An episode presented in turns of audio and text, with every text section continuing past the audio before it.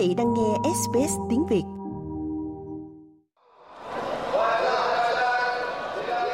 Năm nay dự kiến khoảng một triệu người hành hương từ bên trong Ả Rập Saudi và từ khắp nơi trên thế giới sẽ có thể thực hiện được ước nguyện trong đời của người Hồi giáo sau thời gian gián đoạn vì đại dịch Covid. Abdul Ibrahim, một người hành hương Ai Cập rất vui mừng. Niềm vui khôn tả, ở đây không thể tả được. Mọi người ở đây đều tốt và ai cũng giúp đỡ những người khác. Hajj là một trong năm lễ căn bản của người Hồi giáo, được gọi là năm trụ cột của đạo hồi và là sự thể hiện tinh thần đoàn kết của những người theo đạo hồi và sự thần phục của họ đối với Thượng Đế.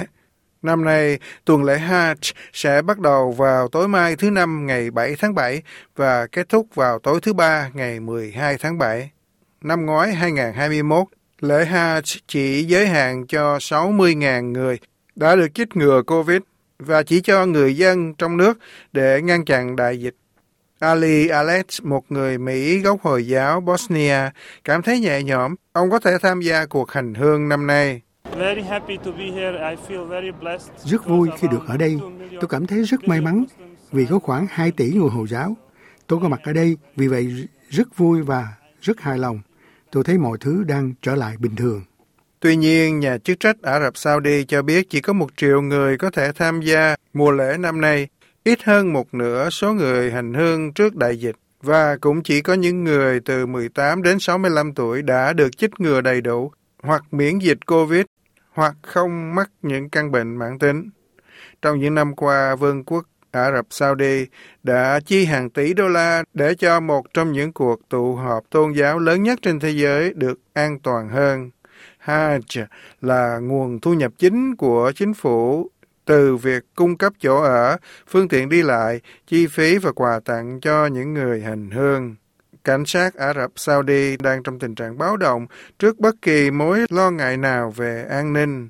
Cảnh sát cũng có mặt để ngăn chặn bất kỳ ai không có giấy phép tham dự lễ Hajj đến Mecca trong thời gian này. Hàng ngàn lính đặc nhiệm Ả Rập Saudi đã tham gia một cuộc diễn tập quân sự hôm Chủ nhật tại vùng núi Arafat trước cuộc hành hương. Đại úy Nasser Al-Ghamdi nói rằng họ có trách nhiệm chăm sóc những người hành hương rất nghiêm túc. Những cảnh sát ở đây sẵn sàng nhận báo cáo với tiêu chuẩn cao. Họ đã tham gia các khóa học chuyên sâu và các khóa học chuyên sâu về công nghệ để đối phó với những người hành hương một cách tối ưu nhằm bảo đảm sự an toàn và thoải mái của họ trong thánh địa, địa điểm và thánh địa Mecca.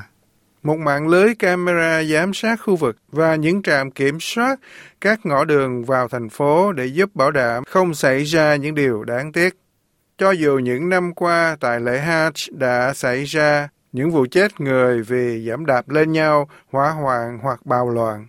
Cư dân địa phương Walid Al-Habi nói rằng ông cảm thấy sự tự do đã trở lại cho những người hành hương.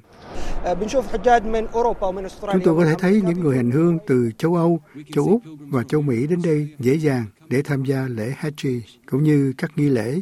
Chúng tôi rất hạnh phúc, cảm giác như tôi đang ở trong một cái lồng và bây giờ tôi được tự do, tôi có thể cầu nguyện bất cứ khi nào tôi muốn và may mắn thay tôi là cư dân của Mecca. Một kế hoạch cải cách kinh tế của Thái tử Mohammed bin Salman của Ả Rập Saudi nhằm mục đích tăng sức chứa cho những người hành hương lễ Umrah và Hajj dự trù lên đến 30 triệu người tham gia hàng năm.